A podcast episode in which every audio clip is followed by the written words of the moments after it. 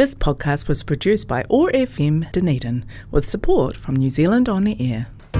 Recollections Radio. Monday morning tea time is now all about sharing memories with you, old and new, of life in Dunedin. Bringing you stories, interviews and music from times past and inviting you to share your memories with us. Presented by Jill Bowie and Kay Mercer, the team behind Dunedin Public Library's Scattered Seeds Archive, thanks to generous funding by the New Zealand Libraries Partnership Project. Recollections Radio, Monday mornings at eleven on one oh five point four F M and fifteen seventy-five A M. Good morning. Good morning.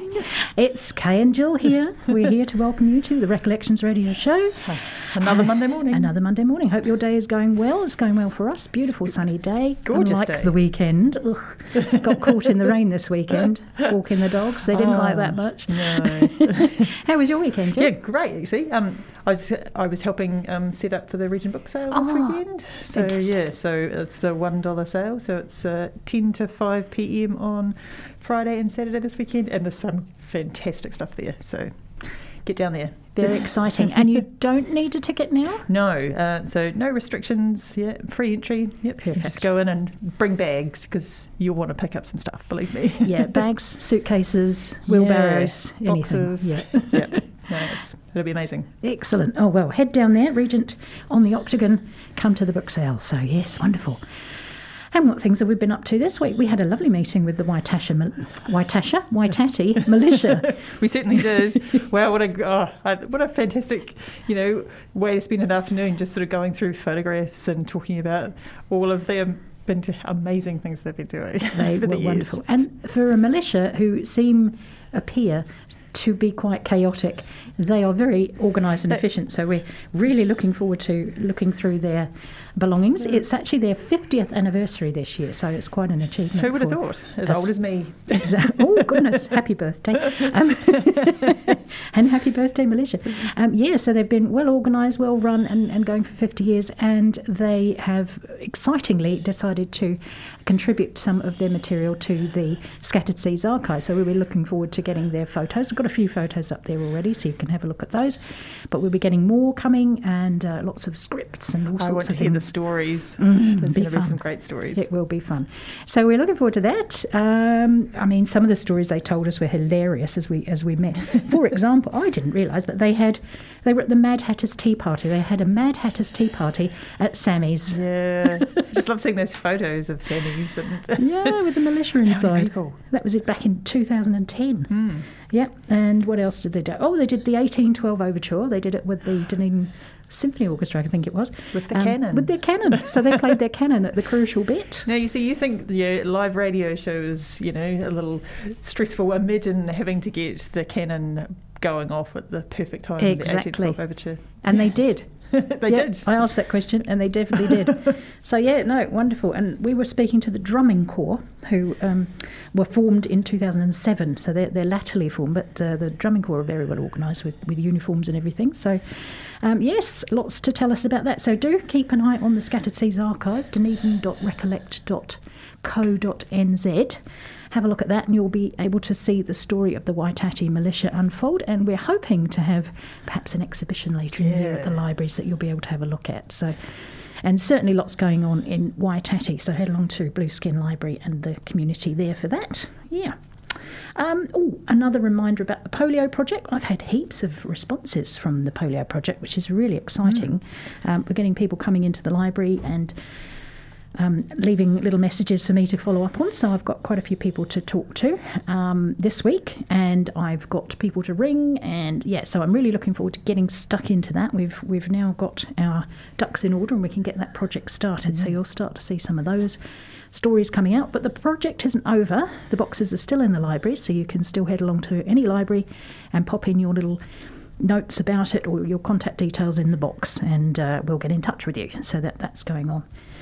It'd be great, actually, yeah. to get some of those stories yeah. you know, recorded and yeah, very exciting. Site, yeah. And oh, one of the things that um, I was just I got the bird news from Orokonui um, Eco Sanctuary oh, yes. um, during the week, and um, you know they've had a bit of a tough year. You know, yeah. Since you know twenty twenty-two will be sort of a very hard year for them, so Indeed. They've had to reduce their hours. So it's just Saturday, Sunday, and Monday, um, nine thirty till four thirty p m. So and they are having um, they want some They'd love to have your support. So if you can have some spare money, then um, you can donate via their website at uh, orokonui dot co dot n z. So they've got a portal there. You can um, supply, uh, support them, you know, donate to their directly to their bank, which you can find on their website. You can sponsor a fence post, or you can oh, take out a, a membership. Idea. Oh, I love it. Yeah, my own fence yeah. post. Yeah, and, or you just just visit. Just yeah. take a friend or a you know family member to yep. visit them. So yeah, because we want to help them help our beautiful wildlife. So Definitely. yeah, so if you can support, please do, because it you know fifty dollars buys um, enough kaka food for a month. And uh, goodness me, I know, and twenty five dollars. buys takahe food for a month, so those kaka be must be uh, quite big eaters. So yeah, so if you can help, please do. Definitely, definitely. And you know, it's such a valuable resource. We're so lucky to and, have and it. It's so close too. Indeed. Yeah, I love spending time there. Yeah, so it's a, it's a tourist attraction, but it's also got a very valuable service that it performs, um, looking after our wildlife yeah. and protecting them from predators. So yeah, and a real benchmark has been set by that. Exactly. Yeah. So so um, yeah, we want to support their conservation work for the future. Yes, indeed. So yeah. good luck to them. I hope it, it, they uh, get lots of visitors. Yeah. I'll certainly be going along and supporting them. Exactly. Yeah. And all donations are tax deductible, so oh, of course. You know, that's a bonus for you. Perfect, perfect. Well, I think we probably... Shall we have a song? Yes, yeah, yeah. So, what are we going to uh, play then? A Kiwi classic, so oh, yeah. uh, Counting the Beat by the Swingers. Oh, I like that one. Let's have that.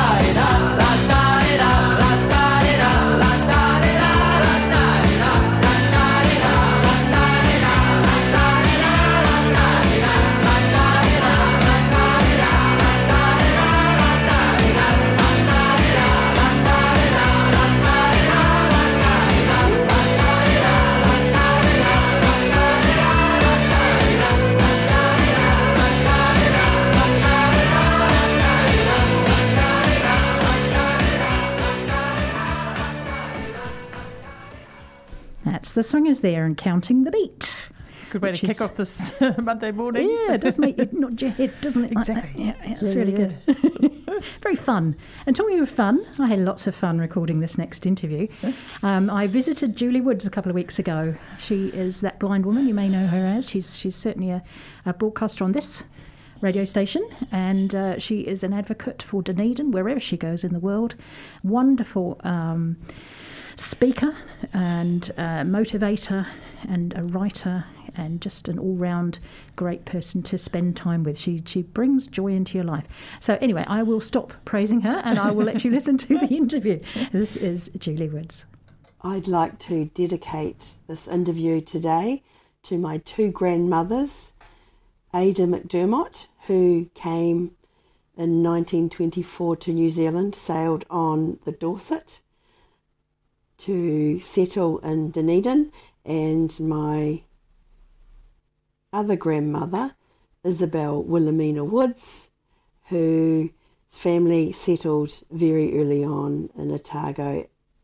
And um, yeah, they were two great, wonderful influences in my life. So I am here in the home of Julie Woods, that wonderful blind woman who has done so many amazing things for the city. Thank you so much for having me in your home today, Julie. Oh, thank you, Kay. It's lovely to have you here. And we've just had a delicious morning tea. We, we had a lemon tart from Gilbert's Fine Foods, which I highly recommend. Yeah, we did. And, and Roslyn, newly arrived to Roslyn, which is very exciting for Roslyn. Yeah, and a delicious coffee made by your good self. What else could you say? Of course. No, but it was lovely. Thank you so much. My but, pleasure. Yeah, I'm going to start today by just asking, what's your connection to Dunedin? Were you born here? I was born in Dunedin, yes, on the first of February nineteen sixty-six. I was born at Red Roofs, ah, uh, yeah, in right. Roslyn. Yeah. And then grew up in the city, uh, Bradford School, Primary School, Balaclava Primary School, Kaikorai Valley High School. And then after graduating from Otago University, went away for four years and worked in Wellington, England for a year, and then came back mm. and have been here ever since. So there's been a five-year interlude away, but every time I leave Dunedin, Kay, I just, I just want to come back. Oh, that's funny you say that, because you're quite the traveller, aren't you? Yes, I know, and I, I, I love going away, but I love coming back. Yeah. And if I, when I was in Wellington, I used to think, oh, I'd love to be in Dunedin. Mm. I just sort of, I couldn't help it. It's just in my blood. And yeah. I love Dunedin because of the size. It's, you know, big enough for us to have everything, but small enough for us to be community-oriented yeah. and focused on people. And, of course, being a city with a university, we're, you know, educated yeah. and we have access to education and culture yeah. and all those things that a university brings.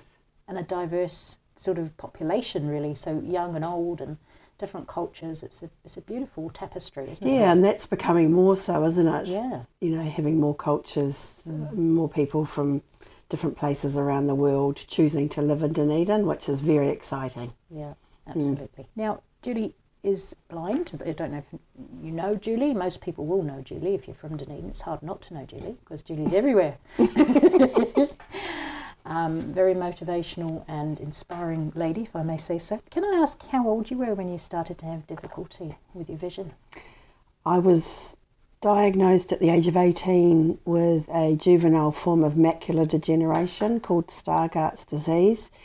I noticed the mathematical equations on the blackboard in my final year at Kaikorai Valley High School were getting smaller and I wasn't able to read them. It wasn't too much of a worry, but I began university starting in the back row of the lecture theatre, and by the end of the first year I ended up in the front row mm. and that year was diagnosed. Um, I had that diagnosis, so I went along to the eye department at Dunedin Public Hospital. The optician referred me there, and yeah, that's when that diagnosis was made. So that left me, I say, with good partial sight.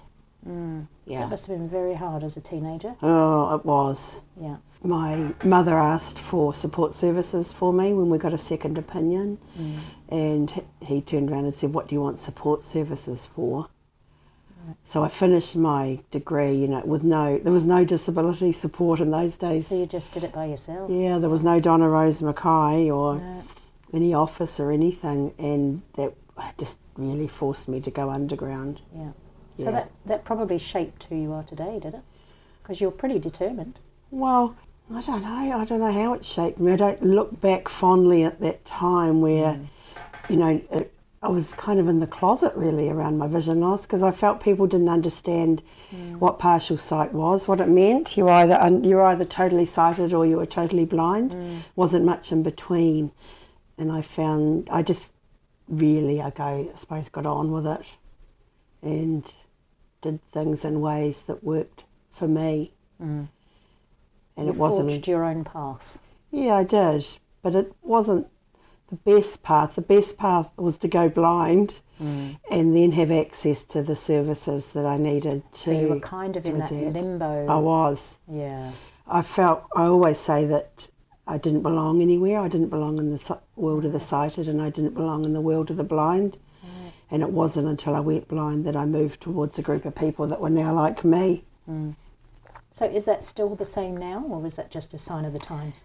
Um, it's not a lot better, although the organisation that was formerly known as the Blind Foundation is now Blind Low Vision N Z. Mm.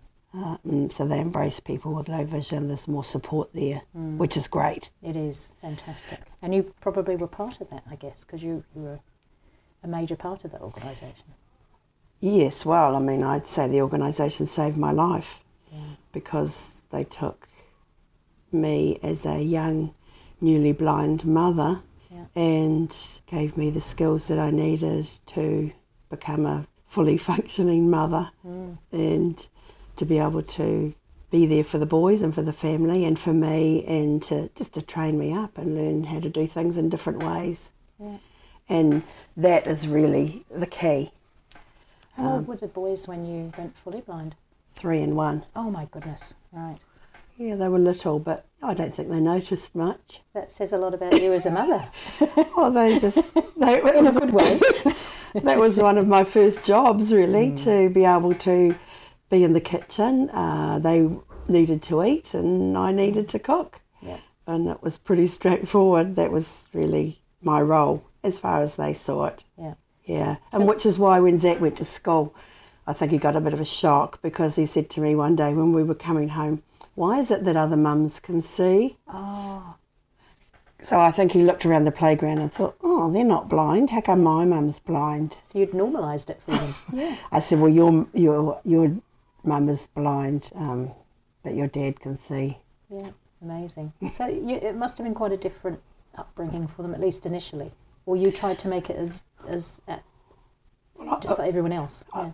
That was their normal, Kay. Yeah, yeah. They didn't know any different, mm. and it wasn't any different, and kids accept what is. Yeah. Uh, it wasn't until they stepped into that other environment that they started noticing. Yeah. Yeah. What a great mum you are. Oh, thank you. I didn't want to burden them with my blindness. Yeah. And I... I hoped in the end that they would grow up being aware of other people's needs rather than just yeah. their own. Yeah. And um, I can happily report that, that now that they've passed through their teenage years is now the case. Your work is done. Yeah. Drops mic. Yeah. Now, you're a major advocate for Braille. You, you, you've taught me as one person so much about Braille and Louis Braille. Um, in this digital age, what is it about Braille that still resonates for you today and for the next generation? Is it is it something that can be kept alive? Is it, should it be kept alive? Well, fortunately, Braille is made up of six dots, and that has translated beautifully to, to the digital age. We have electronic Braille displays that have little pins that pop up and down, yeah. so it can convert text quite easily to Braille. That's a major advantage. Yeah. Yeah. And whilst we're surrounded by sound everywhere, sound doesn't give you the detail of the written word that Braille does. Oh, that's interesting. Yeah. yeah. yeah. Uh, so your name is Kay, yeah. but I don't know whether it's got an E on the end or not. Yeah. Some Ks do, some Ks don't. Yeah. Gay may have an E at the end, Clark. So Braille, when you write it, Um, with its dots, gives you that level of detail that you you aren't able to get yeah, yeah, with the spoken word. Yeah. yeah, and that's really important, especially so you, when you're learning. Yeah, mm. you you learnt to read books in Braille. How long ago was that? Probably what, five, six years ago, was it? that I learnt to read. The, the books, you started reading books in Braille. You came along to the library and read. I did. They were yeah. the kids' books. Mm. I mean, I'm not a native Braille reader, Kay. I learnt at the age of thirty-five. I learnt Braille yeah. and I fell in love with it, as you know. Yes. And I use it mainly for labelling and writing notes and plastering everywhere. And now, of course, I have a dream to write a million names in Braille, something that I determined when I turned twenty years blind, that I would write the names of one million people in Braille. And I love doing that. Yeah, yeah, it's simple and it's short. And You've um, made quite some inroads into that. How, how far are you at now? Um, today we are at twenty-two thousand one hundred eighty-nine. Oh, goodness, that's huge, isn't it? Fabulous, well done. Congratulations. That's great, yeah. No, I do love it, and it's access to literacy yeah. and access to knowledge. So where do you go to do this? I mean, I know, but tell us how you... How do you go about getting twenty-two thousand names in Braille? Well, that's a really good question. It's all about um, being an opportunist when you come across people yeah. that you meet um, in your daily life. Waitresses, um, receptionists, people that you have meetings with, people I go and speak to.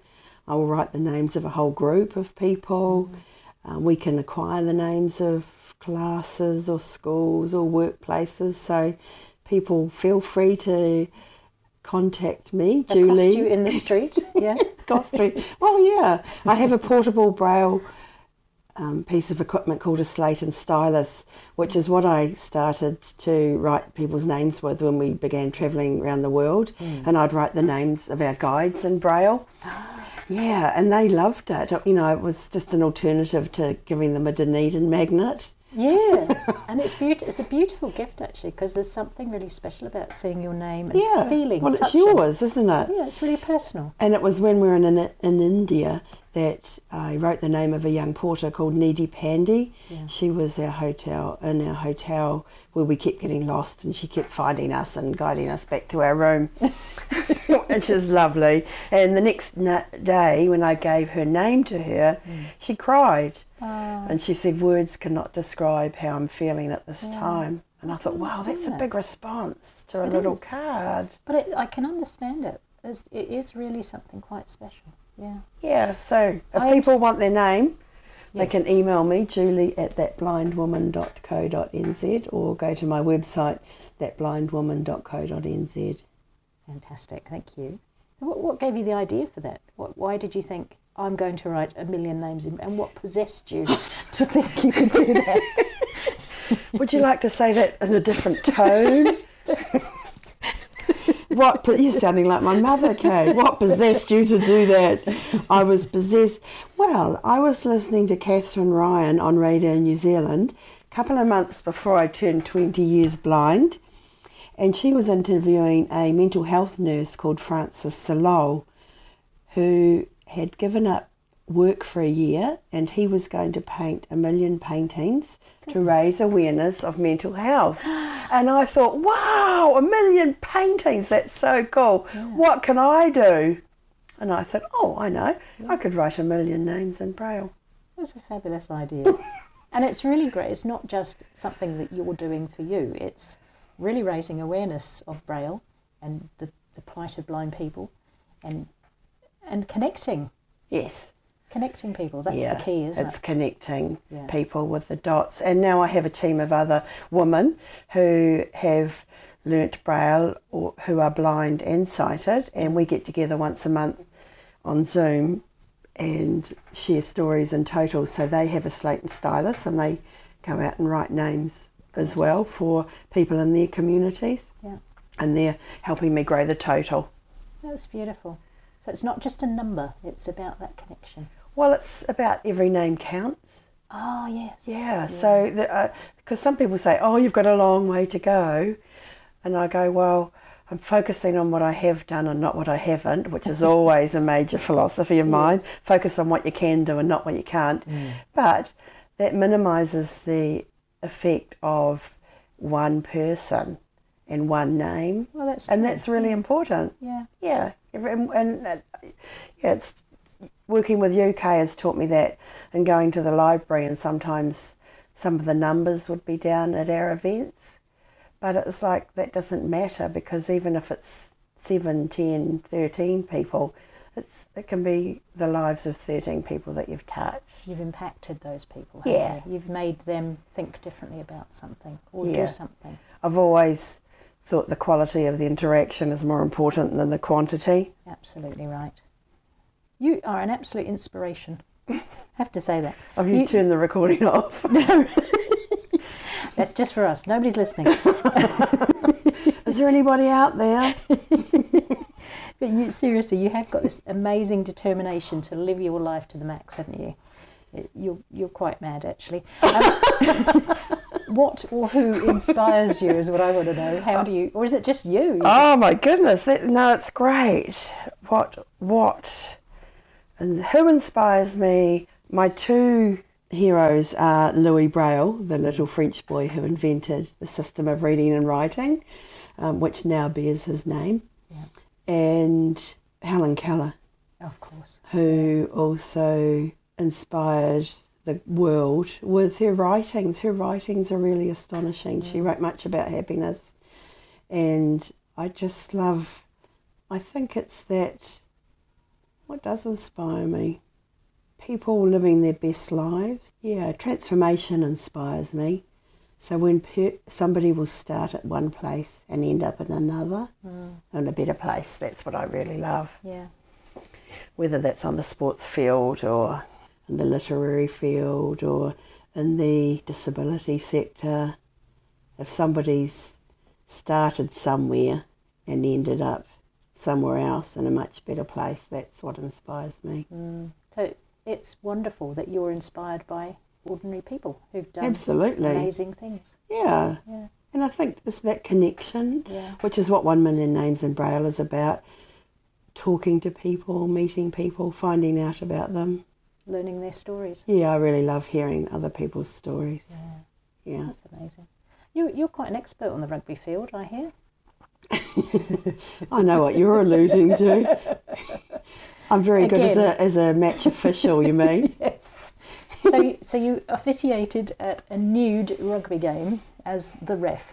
Not just one, not just two, but three international nude touch rugby matches. The first one was in two thousand and four when I said, why not to do you want to referee a game of nude touch rugby? Yeah. And I went out to Middle Beach and was the referee, the blind ref, for the game between the Nude Blacks and England, which was always played as a curtain raiser to the All Blacks tests when yeah. they came to town, and it was fun. I have to ask, were the English players nude? Yes. It's not very English. No, but they get to wear a hat. Ah, over, so over the nobody head. Can. Um, no, no, no, on their head. On their heads. Oh goodness, nobody. Nobody can recognise them. Well, well, that's what. That's what my mother says, anyway. I think you get kudos for melting the stiff upper lip of an Englishman. Well, I think they... I'm not sure if they were true English people. Don't tell um. anybody this. They might have been Otago University students posing as English people. That makes more sense. But it was a lot of fun, and I chased them around with my whistle and white cane and my red and yellow and pink cards. And um, there was a fully clothed streaker who came onto the field. But fortunately, there was a naked cop who was on duty, and he came and arrested that fully clothed streaker. And then, of course, when I would make calls that went against the Nude Blacks, the crowd would all go, boo, what are you, blind or something, ref? And I'd go, yes, well, I am. Oh, it's loads of fun. Yeah. And that's your, your philosophy, really, is why not, isn't it? You, it is why it's, not. It's not a day goes by when you're not raising funds or awareness or pushing yourself to feats of endurance, even climbing mountains, virtual mountains. Um, so what, what drives you to do that? And can you, can you tell me some of the things you've done? Well, I think it really came back to that moment when I was asked to go cross-country skiing back early in the days of blindness, and I said no, thank you. This was the recreation advisor yeah. at uh, Blind Low Vision N Z in went home and sat on my couch and thought, you stupid woman, what kind of blind person are you going to make if you turn down opportunities that come your way?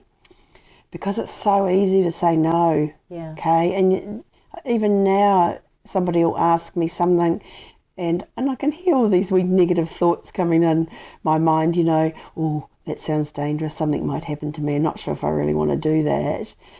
And I've learnt to replace that no with why not. And as you say, it's seen me do many things, such as walk ten half marathons, learn to read and write with my fingers. Mm. It's seen me visit the seven wonders of the world, travel to fifty countries by the time I was fifty, go up in a hot air balloon, come down the shot over jet, referee that new touch rugby, cycle the Otago rail trail, a whole host of things that I wouldn't have done and the, the unless I changed. The blind cooking show on the radio. Oh, Cooking Without Looking, that's right. Yeah, yeah. A, an hour of food that comes in cans, not cannots. Why not? Exactly, why not? They really make up the great moments in my life, or they have made up the great moments in my life. When I look back now, mm. the things I've said why not to, yeah, have been real stellar moments. And is it as simple as that? You just literally substitute those thoughts with why not? Or do you, have you got a process that you follow to, to bolster your confidence and your courage? No, because I find that comes. Ah, you just yeah. make yourself do things. Well, yeah, if you commit. Yeah. You've said why not. I mean, I'll get lots of people ringing me up saying, cursing me at the moment. They've said, they've said why not to speaking at a prize giving or, mm. you know, doing abseiling or something. It's like, argh. And then I'll get another phone call saying, I did it. And, and that's really cool. You yeah. get dragged along with the experience. And once you start moving, things start to fall into place. It, yeah. it really is quite astonishing. One of my core values, Kay, is action. Yeah. And it's around taking action. And you say, what inspires me? Action inspires me. Yeah. Because it's doing something and creating something. But you don't just do things for yourself. You've written books and you speak publicly to inspire others. So you, you're obviously keen to make sure that courage is shared with other people and, and you, you sort of, I don't, I don't, infect is the wrong word. You, you, you share that courage with other people, give them the incentive to do it themselves. Well, I... I guess, I think when I went blind, there were a lot of negative thoughts about blindness and people thinking that you can't do anything. And I really resisted that. And I guess as I built in confidence and adapted and learnt more skills, I discovered that I could do more stuff. And that was, that, that kind of was important. I've lost my train of thought. It's just the way you share it with others. Oh, sharing it with others, yeah. sorry. Because it's, um, it's yeah, not all about you. Sorry, got lost in my train of thought there. Don't know where I was going. Probably no. the, back at the new touch rugby. Um, it's hard to get away yeah, from that. I really, I. What was the point of going blind unless I could do some good with it? That's it, yeah. Yeah. yeah. And that this is, sharing my story is doing some good with it. Yeah. I want to be a reference point for other people if something happens to their vision.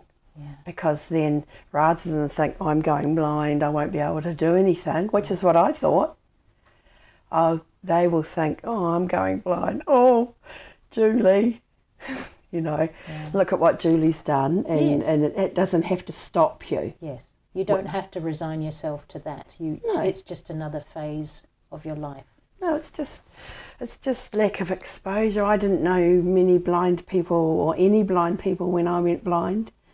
Therefore, I had assumptions about blindness that I brought to the experience for myself, and, and it was just all, it was made up, I don't know what, but it, it was ill-informed. And it made you question? Well, it made me think I wasn't able, going to be able to do anything, yeah. and that was just totally wrong. And it wasn't until I got together with other blind people that I was inspired by these people who were doing the things I thought I couldn't. Yeah. I didn't know that you could still walk a half marathon or read with your fingers or use a chainsaw or... What? mow your lawn. Gosh. Yeah. I wouldn't use a chainsaw. It doesn't get you out of anything, I can tell you. No. And that's the point, isn't it? You're still you. Yeah, exactly. Yeah. Yeah.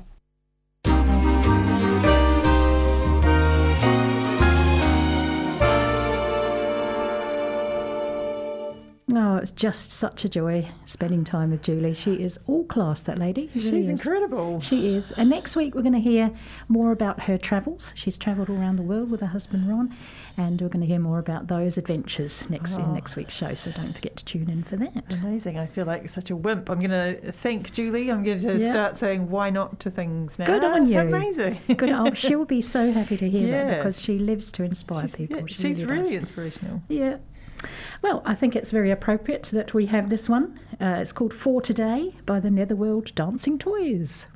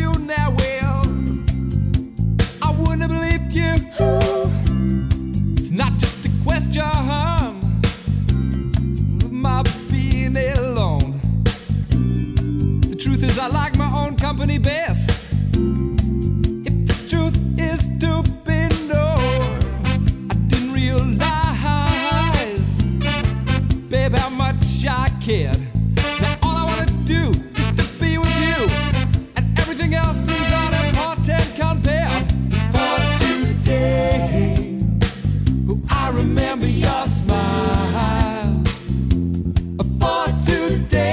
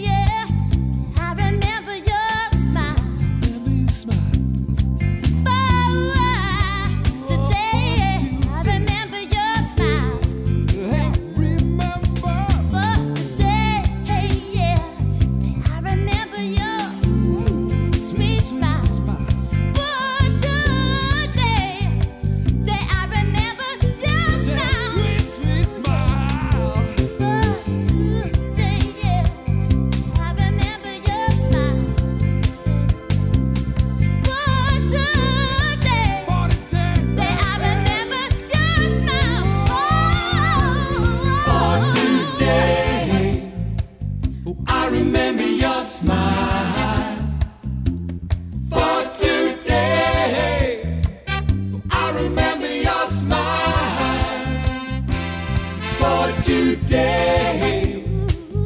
I remember your smile. For today, I remember your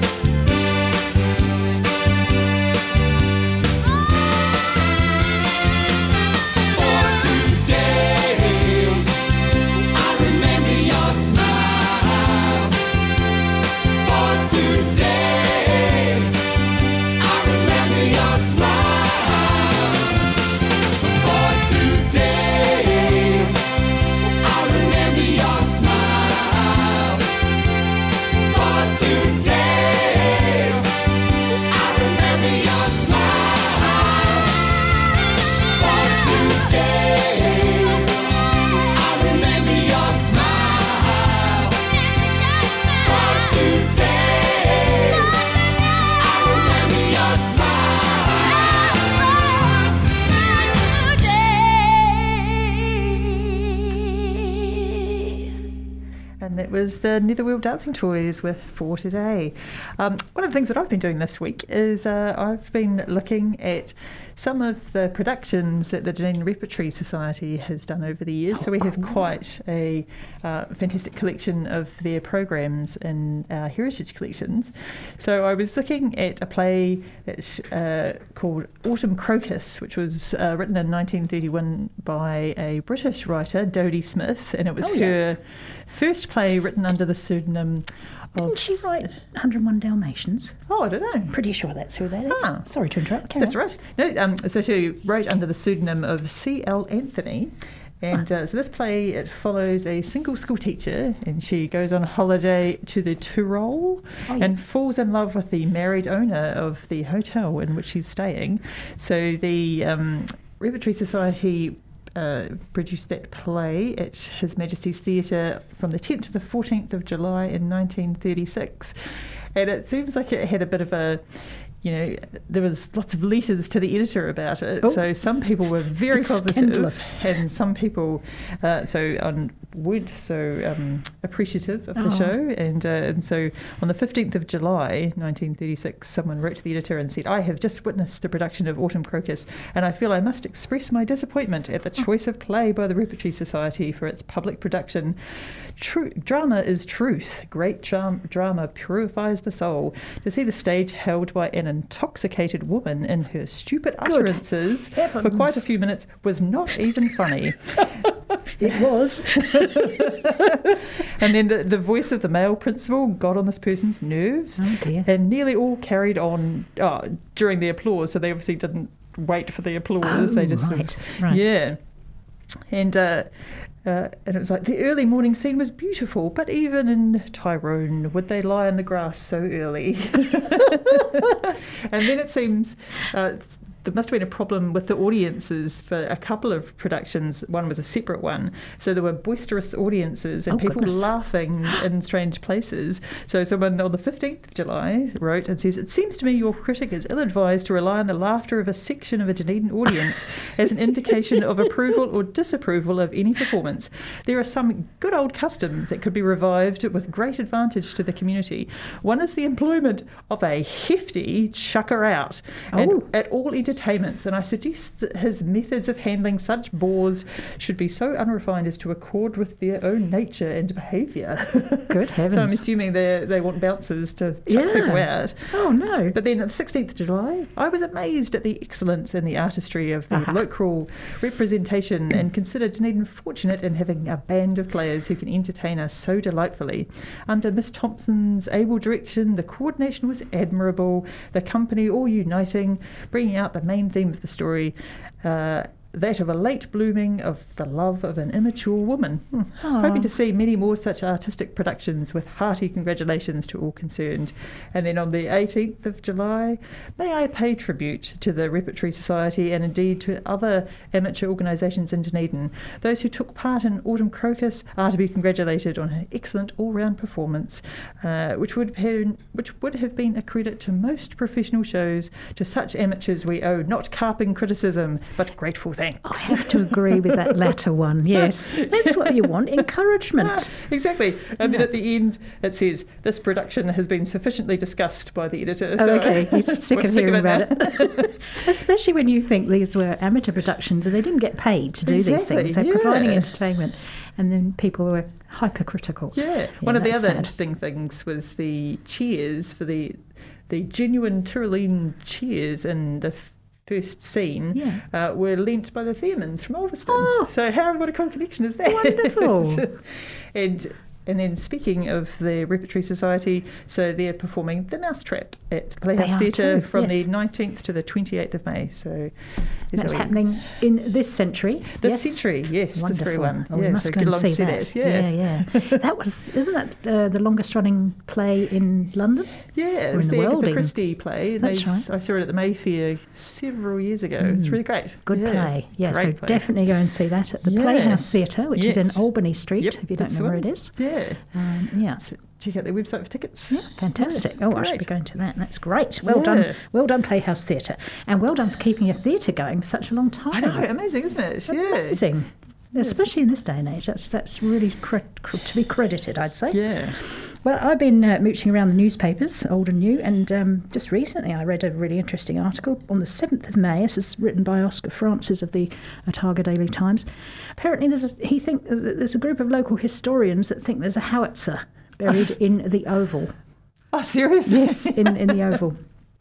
In the sports ground there, a group of local historians are looking forward to uncovering what they believe is a huge gun buried at a popular Dunedin playing field. Otago Military History Group chairman Peter Trevathan said his research had led him to believe a siege gun from New, New Zealand forces, uh, sorry, that New Zealand forces seized from the Ottoman army during World War One was buried under the Oval. He said the howitzer, which was so huge it needed fourteen horses to move it, was broken up and buried, presumably in bits, behind the Boer War Memorial at the Oval in nineteen thirty-six. It was buried because it was too big to remove and melt down. Goodness. A recent ground scan of the field conducted by University of Otago geologists Andrew Gorman and Hamish Bowman had revealed between three and four anomalies which Mister Trevathan believed were pieces of the gun. Mister Trevathan thought the buried gun was likely to have been captured in Palestine in September nineteen eighteen by the second Auckland Infantry Battalion. The massive weapon had been publicly displayed in front of the Boer War Memorial, flanked by two German-built field guns, which had also been taken from Ottoman forces at the end of the war. After World War One, most reserve units had taken artillery pieces as trophies. They obviously didn't take oh. that one because it was too big. Um, these were gradually removed from public display in the nineteen thirties because of increasing anti-war sentiment. Mister Trevathan's dream was to restore the gun to its previous position, now overlooking the intersection of Princess Street and Anderson's Bay Road. So you drive down Anderson's Bay Road and there's a massive howitzer pointed at you. Who would have thought what lies beneath the Oval? I know, how fascinating is that?